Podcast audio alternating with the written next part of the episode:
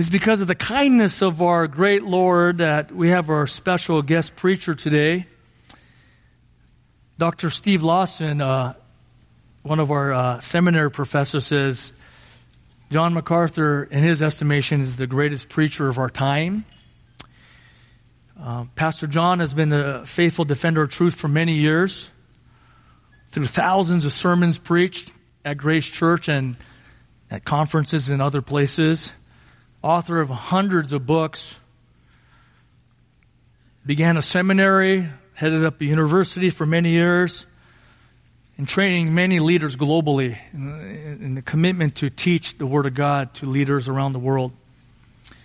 And he's faithfully pastored the, uh, or faithfully pastoring the local church at Grace Church for the last 53 years. 53 years. And he's been a personal friend to me and, um, and to our church, to Evergreen Church. So, Pastor John, will you please bring us the word today?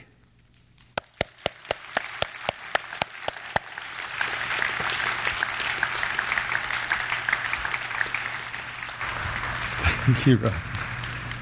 Thank you so much. Yeah, it's hard for me today to get the Ukraine out of my mind because over the years I made about maybe 10 trips to the former Soviet Union.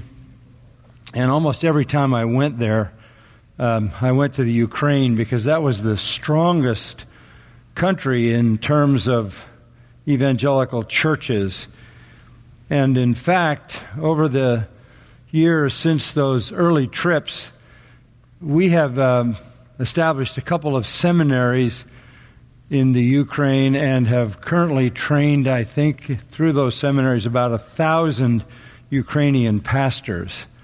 So um, I think about these these men that I spent weeks with, long hours in the day, teaching them the Word of God and. Uh, and I know they're hunkered down, as uh, Rocky said, in basements and wondering what the, the future is. But their faith shines brightly, and they're praying that the Lord will, as He always does, use this for His glory. So certainly I join you in praying for them. And I want to say it's a joy to be here. I got to meet your pastor a few years ago uh, when Steve Lawson and I went to Seattle and ended up in the uh, Seattle Seahawks practice facility and connected to Rocky, and both Steve and myself were has been football players from long ago. We had a lot in common with Rocky. I remember Steve throwing me a few passes on the indoor turf up there in the Seahawks practice center, and um, there's something about um, there's something about the visceral nature of football that if you've ever competed in football, you sort of understand each other. It's like war, but nobody dies. and um, and so you just keep fighting and fighting and fighting, and there's some there's some deep sense of uh, understanding that exists between those who engaged in football. So Rocky and I hit it off, and God had much more purpose in mind for that, and brought him here. And I told him a couple of years ago that I've, I would be available to come and preach. And he's asked me so many times that I was beginning to feel guilty. And uh, Grace Church needed one Sunday of mercy to be delivered from me. So here I am with a thankful and joyful heart. I, I want to have you turn in your Bible to Psalm 19. Psalm 19. We just sung, Speak, O Lord. And that is the perfect introduction to this particular psalm and what I want to say about it. But I want to have you notice the psalm in its entirety, so let me read it to you. Psalm 19 The heavens are telling of the glory of God, and their expanse is declaring the work of his hands. Day to day pours forth speech and night to night reveals knowledge. There is no speech, nor are there words. Their voice is not heard. Their line has gone out through all the earth. And their utterances to the end of the world. In them he has placed a tent for the sun, which is as a bridegroom coming out of his chamber. It rejoices as a strong man to run his course. Its rising is from one end of the heavens and its circuit to the other end of them, and there is nothing hidden from its heat. The law of the Lord is perfect, restoring the soul. The testimony of the Lord is sure, making wise the simple. The precepts of the Lord are right, rejoicing the heart. The commandment of the Lord is pure, enlightening the eyes. The fear of the Lord is clean, enduring forever. The judgments of the Lord are true, they are righteous altogether. They are more desirable than gold, yes, than much fine gold, sweeter also than honey and the drippings of the honeycomb. Moreover, by them your servant is warned. In keeping them there is great reward. Who can discern his errors? Acquit me of hidden faults. Also keep back your servant from presumptuous sins. Let them not rule over me. Then I will be blameless, and I shall be acquitted of great transgression. Let the words of my mouth and the meditation of my heart be acceptable in your sight, O Lord, my rock and my redeemer. This is a unified hymn by David under the inspiration of the Holy Spirit. And it declares that God indeed speaks. God has spoken. And He has spoken in two ways. First of all, generally in His world, and specifically in His Word. He has spoken in creation non verbally. He has spoken in Scripture verbally. He has spoken in creation without words. He has spoken in Scripture with words. But God has spoken. And it's a good thing. If God had not spoken, we would have no way of ever knowing Him personally. We call the first general revelation, and we call the second specific revelation. The first revelation of God is in the created world, and we saw that in verses 1 through 6. But notice the language here. In verse 1, it says telling and declaring. And then it says in verse 2, he pours forth speech. And again in verse 2, he reveals. So God is telling and God is revealing and God is speaking. But then it says, but without words. Verse 3, there's no speech. There's no words. No voice is heard. Still, this revelation is universal. Its line, verse 4 says, has gone out through all the earth. Everyone hears God speak without words. Everyone. These utterances, says verse 4, go to the ends of the earth, the ends of the world. How is this the case?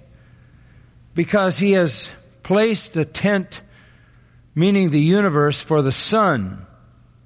And everyone sees the sun. Everyone. And the sun is like a bridegroom coming out of its chamber. It's like a sunrise.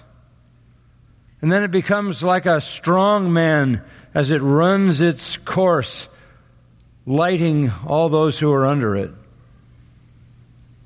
And the circuit of the sun, the rising of the sun, is from one end of the heavens and its circuit to the other end of them, and there is nothing hidden from its heat. And that is to say that God has spoken in a way that everyone hears his voice. Every human being sees the sun, feels the heat of the sun.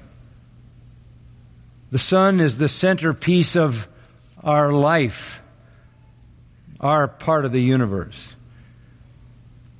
But he says it's, it's more vast than we would ever imagine. Verse 6. When he talks about its rising and then it's going to the end of the heavens, he's telling us something that science has found out. The sun has an orbit. The sun literally drags our solar system from one end of heaven to the next.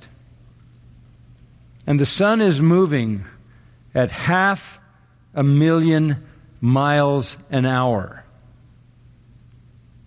dragging our entire Earth and solar system through the universe in an orbit around the spiral Milky Way that takes 230 million years to complete. Going half a million miles an hour, it takes 230 million years to complete its orbit, and it drags the whole solar system. In the scientific knowledge of our time, anyone would be a fool who didn't believe in a God. You mean to tell me that nobody times nothing equals everything? You mean to tell me this massive universe and the sun, which is the very center of our life, was an accident? That, that is on the level of somebody who thinks he's a potato chip, if that's what you believe. But there's one thing about the revelation of God. It is clear. The revelation in creation is clear. It's so clear that Romans 1 says this The wrath of God is revealed from heaven against all ungodliness and unrighteousness of men who suppress the truth in unrighteousness, because that which is known about God is evident within them, for God made it evident to them. How? Since the creation of the world, his invisible attributes, his eternal power and divine nature have been clearly seen. As the psalmist says, in the sun and everything else in the macro creation. So clearly seen, so understood, that men are without what? Excuse. General revelation, the revelation of God in creation, God speaking without words is enough to damn people. They're without excuse if they don't acknowledge God.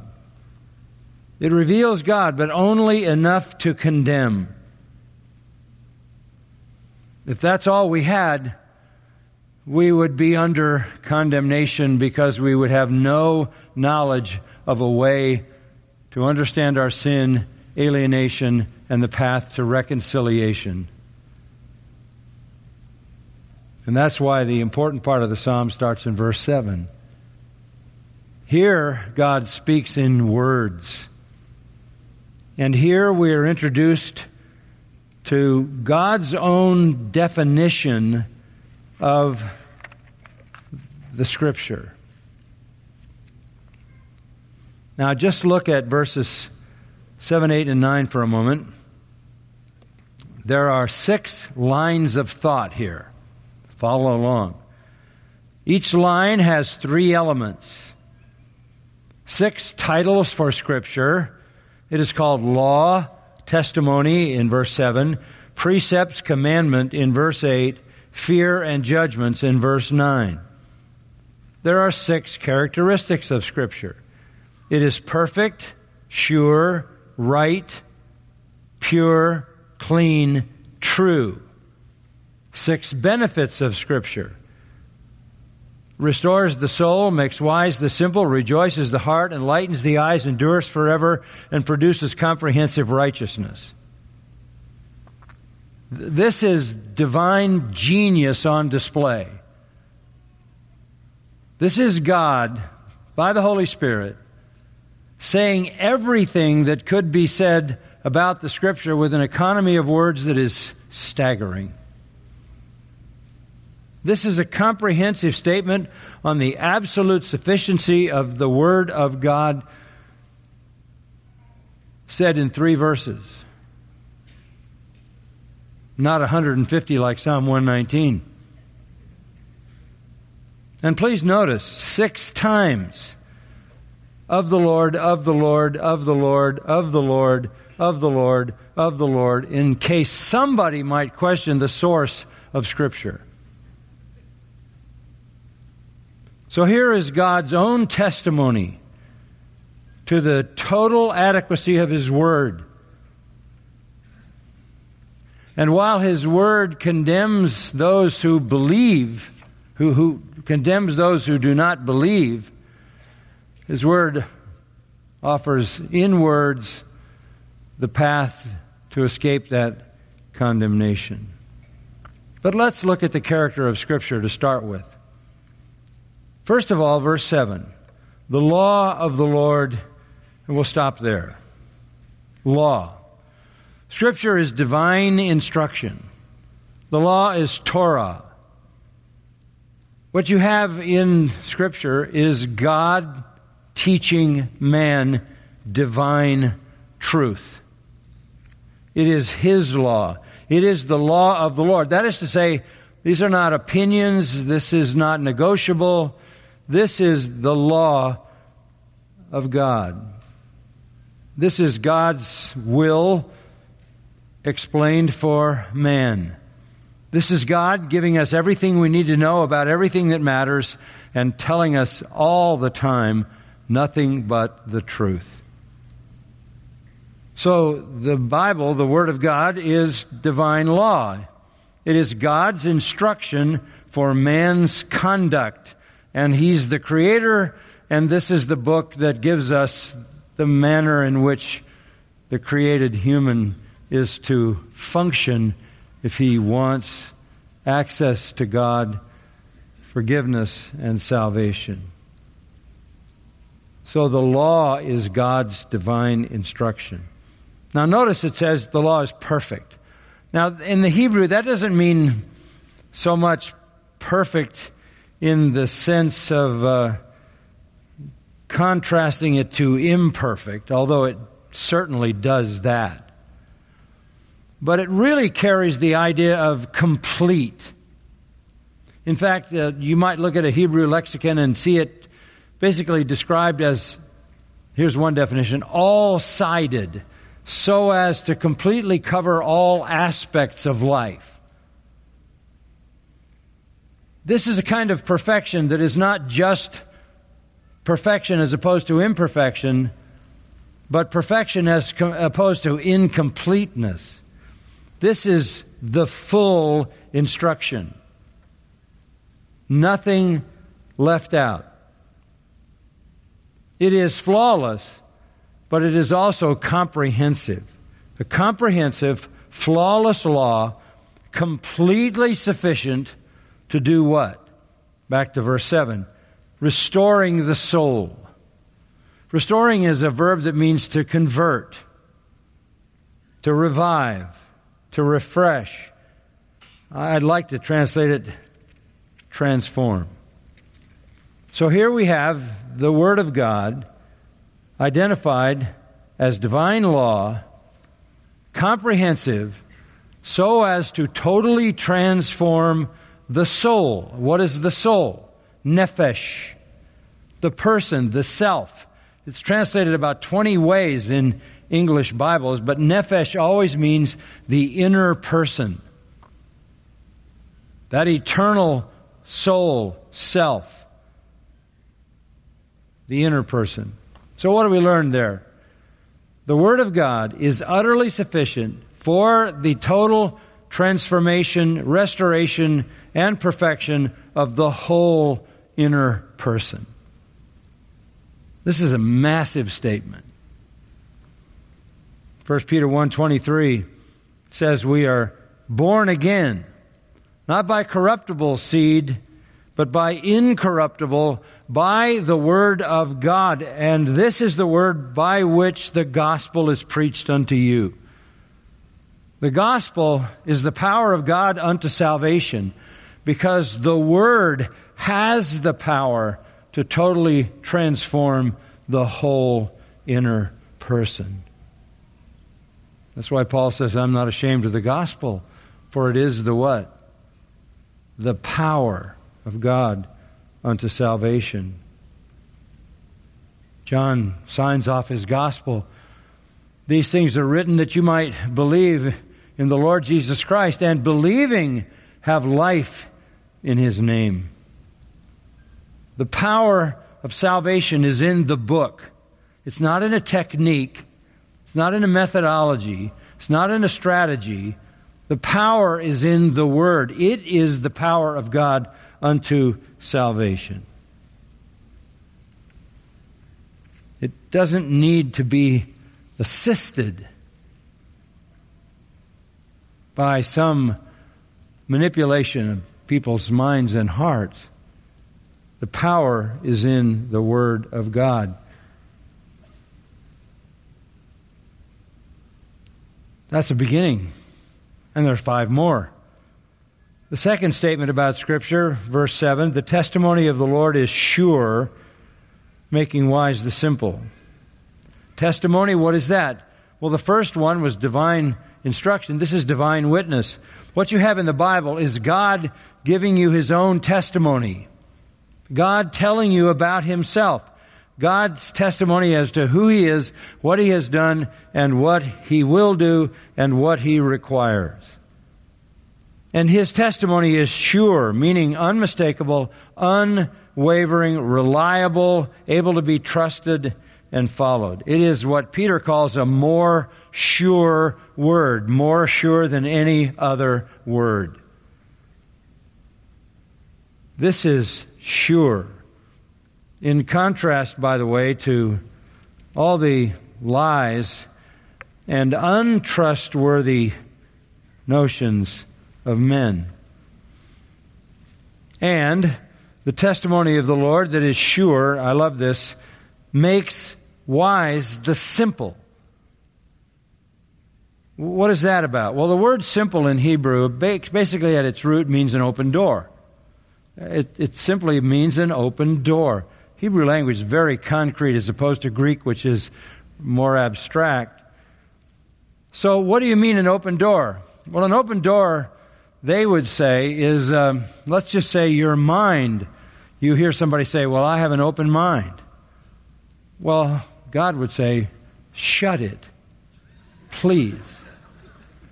What do you mean you have an open mind? You, you, you, do you understand how important the door on your house is? Shut it because you want to keep some things in, like your kids, and some things out like salespeople and the riffraff.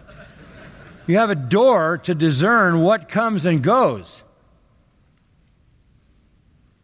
So simple people had the door open all the time to their mind.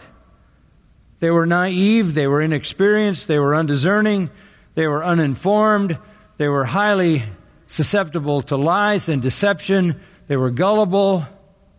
How do you take somebody who has no discernment, doesn't know truth from lies, and oh, by the way, is a child of Satan who is a liar and the father of all liars, and who has to deal with natural hostility toward the truth. All non believers do. John 8 uh, 45 says, Because I tell you the truth, you do not believe me. That's the condition, that's the natural hostility of all unconverted people. So, the, the simple person with the door wide open, allowing everything to come and go without discernment, is literally living in the middle of satanic deception all the time. How does that person get to a place of discernment where they know when to close the door? The testimony of the Lord is sure it makes wise the simple. The word Wise is shakam in Hebrew. It basically means skilled in discerning life. Skilled in discerning the issues of life. The Bible will take a person who has no discernment and make them highly skilled in navigating life with true discernment. Because the testimony of the Lord is sure. The practical matter of living life and living life well and living life in a fulfilling sense and living life so that you end up in heaven is a matter of being able to discern the truth. And what provides that discernment is the Word of God. There's a third statement here in verse 8 the precepts of the Lord. What do you mean by precepts? Let's just say divine doctrine. A precept is a, is a statement, it's a, it's a statement of fact. And the scripture are statements of fact, statements of true doctrine from the Lord basic principles of truth. And they are right. That's just so simply said. They are right. The word right doesn't mean right as opposed to wrong. That's obvious. It essentially means they set a right path. The scripture, with all of its divine precepts, establishes the right path you know, the psalmist said, Your word is a lamp unto my feet and a light unto my path. It is that, but it is even more than that. It is the path as well as the light. It is the path. This is the way, walk in it. Scripture lays out the path of life. And what is the result of that? Verse 8 rejoicing the heart. Rejoicing the heart. True joy comes from walking the path of righteousness. What did John say? These things I write unto you that your joy may be what? Full. I'm, I'm giving you these things, these precepts, these truths, so that in obeying them, you live with full joy. Jeremiah said, your words were found, Jeremiah 15, and I did eat them, and your word was in me, the joy and rejoicing of my heart. How do we find happiness? How do we find joy? I mean, deep, settled contentment and satisfaction. It comes from, to borrow the language of Colossians 3.16, letting the word of Christ dwell in you richly which immediately produces psalms and hymns and spiritual songs as the heart rejoices. Psalm 834, God said, Happy is the man who hears me. Luke 11:28 Happy are they who hear the word and obey it. When the eunuch in Acts 8 received the true interpretation of Isaiah 53 and understood the gospel, it says he, believing, was baptized and went on his way, what? Rejoicing. Scripture is the source of true, lasting, profound, unassailable joy. Doesn't matter what's going on around you. It's, a, it's an untouchable joy because it is unrelated to circumstances. Back then again to verse 8. And the fourth statement about Scripture, the commandment of the Lord. Mark it down. The Bible is commandment. These titles are various ways to look at the scripture as if they were facets on a diamond. It's the same diamond, but it has different angles. This looks at Scripture as divine commands by the sovereign God who demands obedience. They are binding, they are not optional, they are not negotiable, they are authoritative. That's why the language of Scripture identifies those who follow God and follow Christ in the New Testament as slaves. In your Bible, it's usually translated bondservant or servant. But the word doulos, which appears all over the New Testament, always means slave. In the New Legacy Standard Bible, everywhere that appears in the New Testament, we translate it as slave, and it constantly reminds every believer that Jesus is Lord, and that means I'm his slave. So what you have in the Word of God are commandments, which then poses the question, if these are authoritative commands from God, I should know what they are, which then leads you to an accurate interpretation of Scripture so that you know what God desires, you know what God wants, you know what you desire because there's joy in the obedience, and you want to walk as a willing and loving slave to the one who is your master. Notice again in verse 8, the Bible is commandment, but it is pure. Pure is the NAS. It's actually the word clear. It means lucid, easy to see. Do you remember how many times Jesus said in his ministry to people who apparently were confused, he said this, Have you not read? Have you not read? Have you not read? Have you not read? What he was saying is that the Old Testament, if they had been reading it, would have revealed to them that what they were doing was completely alien to God. And it was only a matter of, have you not read? This is what we call the perspicuity of Scripture. It is clear. If it's not clear to you, it's because either you don't know the Lord and so you're fighting against the truth, or you do know Him, but you're not diligent. Scripture is clear. It's crystal clear. And as such, notice he says it enlightens the eyes. People in this world live with muddy understanding of just about everything. Everything. We're the only people who have clarity because we know the Word of the Creator. His Word enables us to understand the dark things. I was thinking about this yesterday. People were saying to me, well, why is Putin doing this? Well, James answers that. Why do you war? Because you lust and you have not. And you seek to fulfill your lust. This isn't rocket science. He's a wicked, vicious, lustful man, desirous of power, prestige, prominence.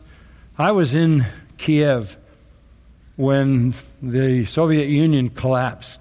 I was there the days that scaffolds were set up all around Kiev, and guys with sledgehammers got up on those scaffolds and smashed down every statue in that city of Lenin.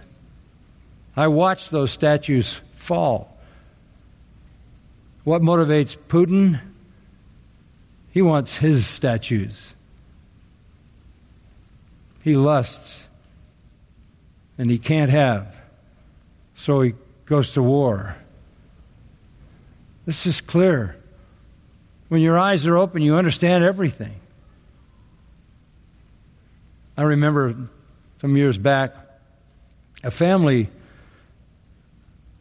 there were missionaries uh, among the Mormons up in Utah, John and Nora. And they had some beautiful children, and they uh, they wanted their kids to come down uh, to uh, the Master's University. So they drove down in their van and brought the kids, and it was a Saturday. They were planning to go to Grace Church. They were longing to go to Grace Church on the Sunday, and they were leaving the location of the Master's University, and a truck ran through a red light, hit the van, and killed the children. It hit behind where John and Nora were sitting in the front, but it killed the children and it, it killed one of their friends. And I remember later that day when I was told what had happened, talking to John, and this is what he said to me. I wanted our children to be in a large church. Ours is very small. I wanted our children to hear a choir, a great choir sing. I wanted our children to worship at Grace Church. But God wanted them to worship in heaven. That's clarity. That's his initial response to having lost his family. You can live with that kind of clarity and that kind of hope. There's nothing confusing. The darkness is to us as God says it is to him. In the Psalms, Psalms he says, the darkness is light to him. And the darkness is light to us. We understand why people lie. We understand why the world is corrupt. We understand why it's getting worse.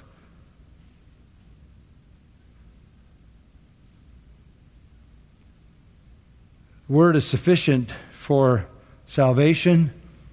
The word is sufficient for skill in living. The word is sufficient for joy and happiness. The word is sufficient for clarity and understanding, even into things not easily understood. There are two more. Verse 9. The fear of the Lord. This is another title for Scripture which describes Scripture as basically the manual on worship. Fearing God is worshiping God. Fear is a metonym for worship. So this is divine worship. This is the manual for worship, and worship is the priority.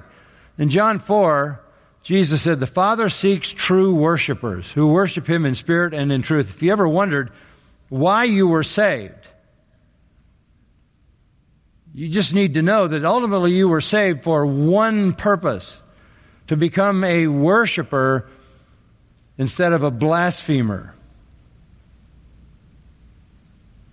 And you will see the fulfillment of that forever in the presence of the Lord when all you will do is worship Him with all your enhanced faculties. The Father seeks true worshipers who worship Him in spirit and truth. And when you gather on a Sunday like this, as your pastor said, this is a taste of heaven. And you can worship because your worship is based on truth, because Scripture is clear. You understand it. Scripture also, verse 9 says, is clean. I love that. Without corruption, without error. This is in contrast to every other book and to every other religion. The word here means defilement, filthiness, imperfection. That's the opposite the word describing Scripture is clean. The words of the Lord, says Psalm 12, are pure words like silver tested seven times in a furnace of earth purified. And because it is so pure, so clean, the result is in verse 9 it endures forever. It is timeless timeless, lasting, relevant, needs no updating.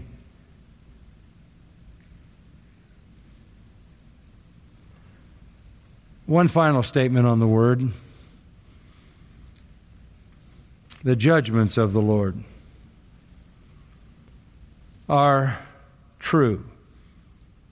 They produce comprehensive righteousness.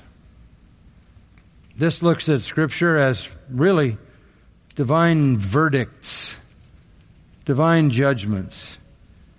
In other words, Scripture renders the judgments of God. We know how God feels about everything that's revealed in Scripture. This is what Paul meant in 1 Corinthians when he said, We have the mind of Christ.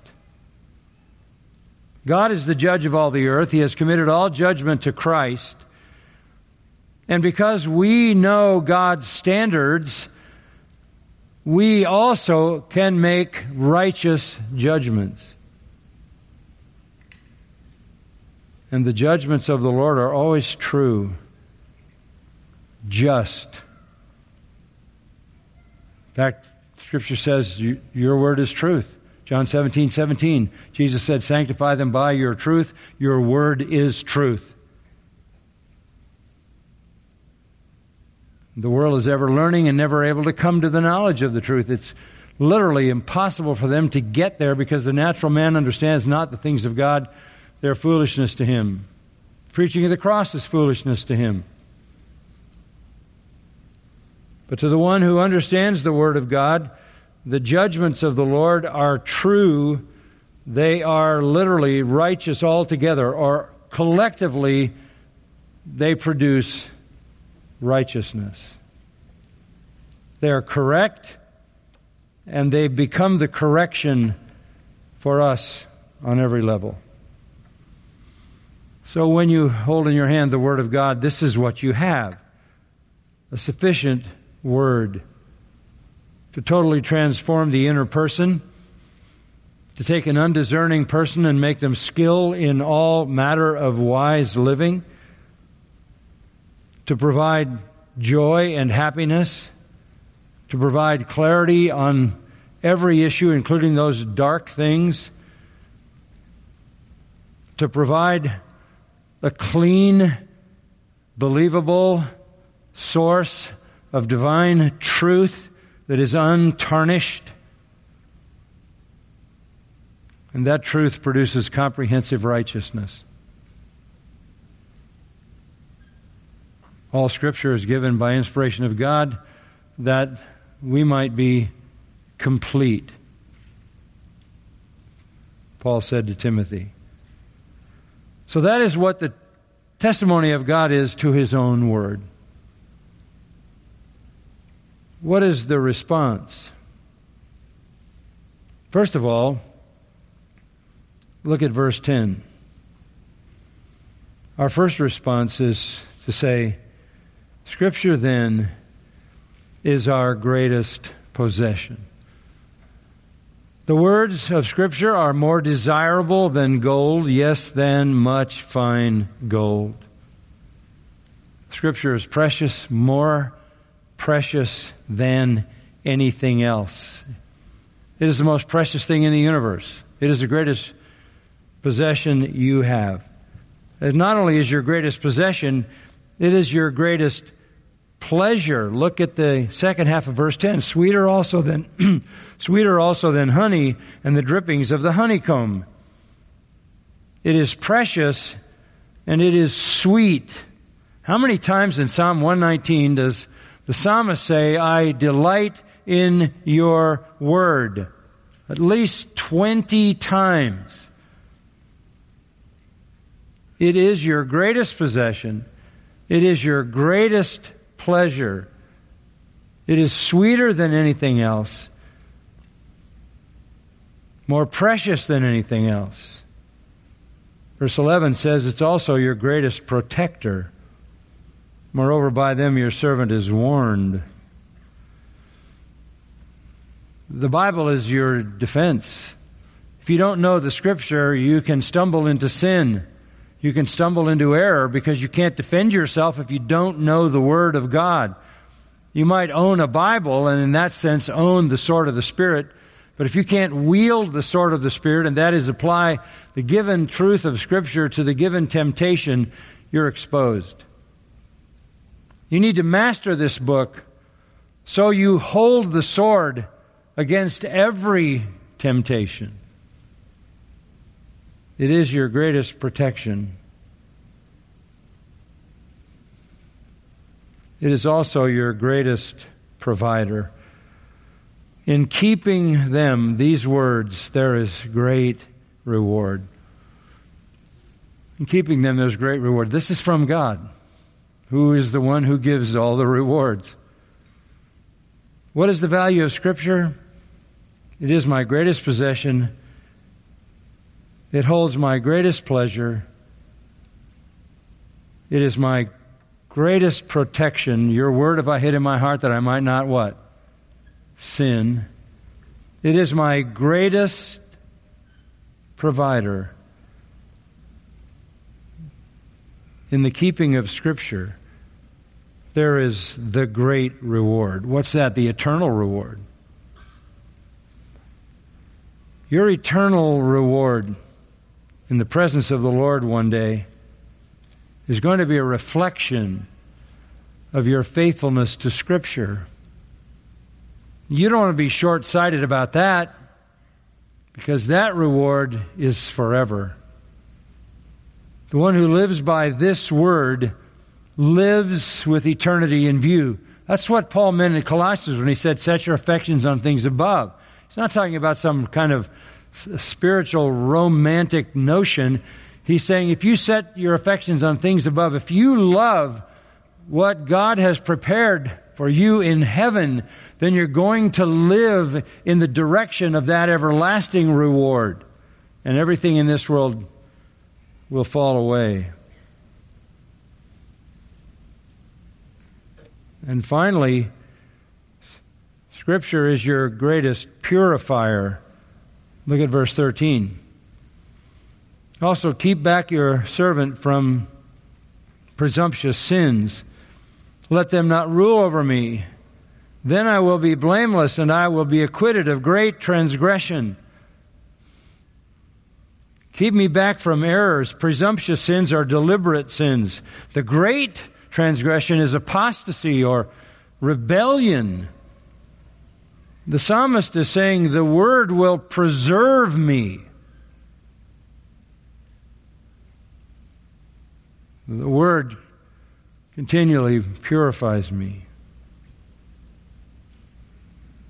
What a treasure. Our greatest possession, our greatest pleasure, our greatest protector, our greatest provider, our greatest purifier.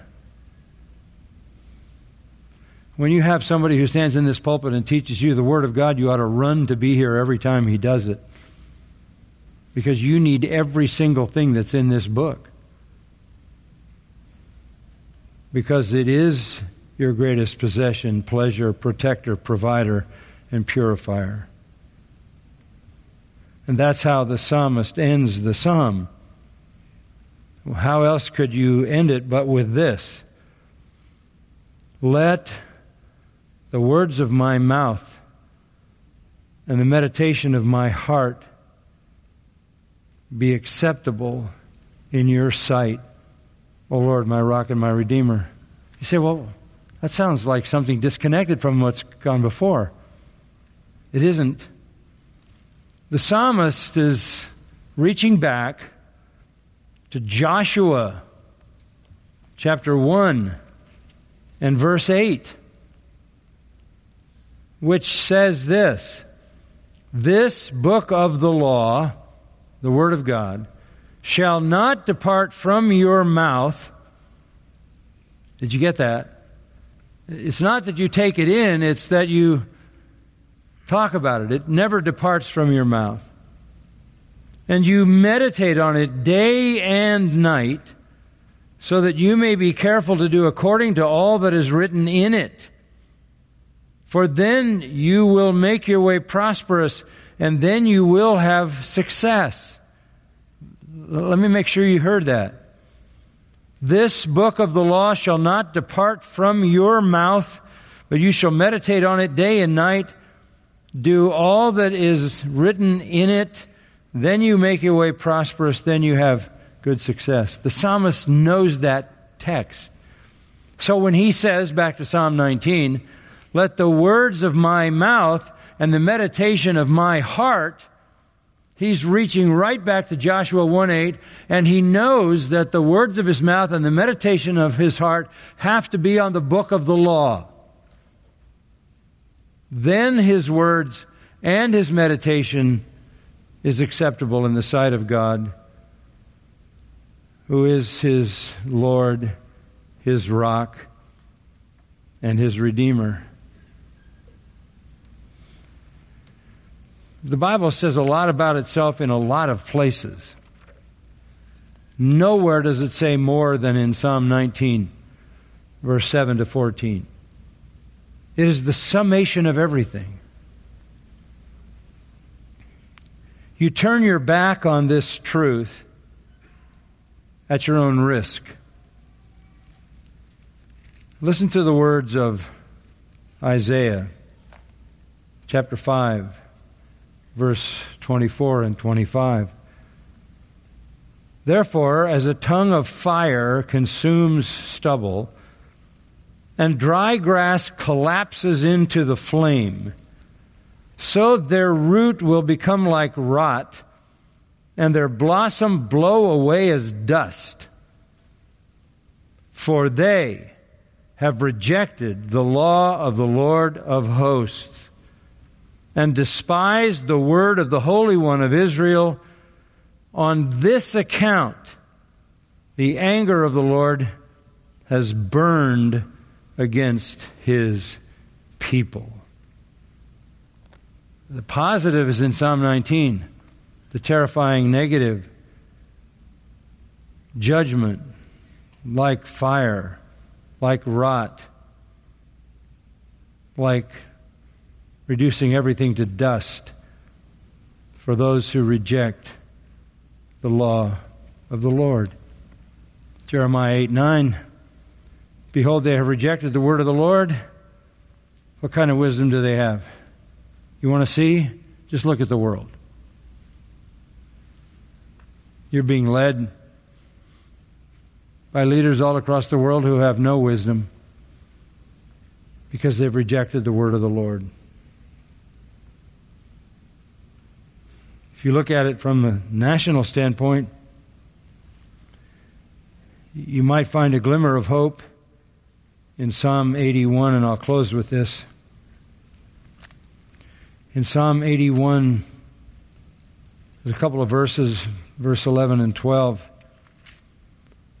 But my people didn't listen to my voice, and Israel did not obey me. So I gave them over to the stubbornness of their heart to walk in their own devices, just like Romans 1. I let them go. Because they didn't listen, they didn't obey. And then in verse 13, he says, Oh, that my people would listen to me and walk in my ways. The Lord still offers that to individuals. He was offering it there actually to Israel. There's no hope. There's no hope for anyone. There's no hope for any group. There's no hope for any nation to escape the insanity and deception and lies of Satan, except to come under the power authority, and sufficiency of Scripture. Which leads to all the blessings that we saw in the psalm. That's where our lives should be lived. Father, we thank you again for the gift of divine truth. We thank you for the Scripture. We have felt like you have given us a deep drink of the well of the water of life in just looking at one psalm. So amazing how precious your word is.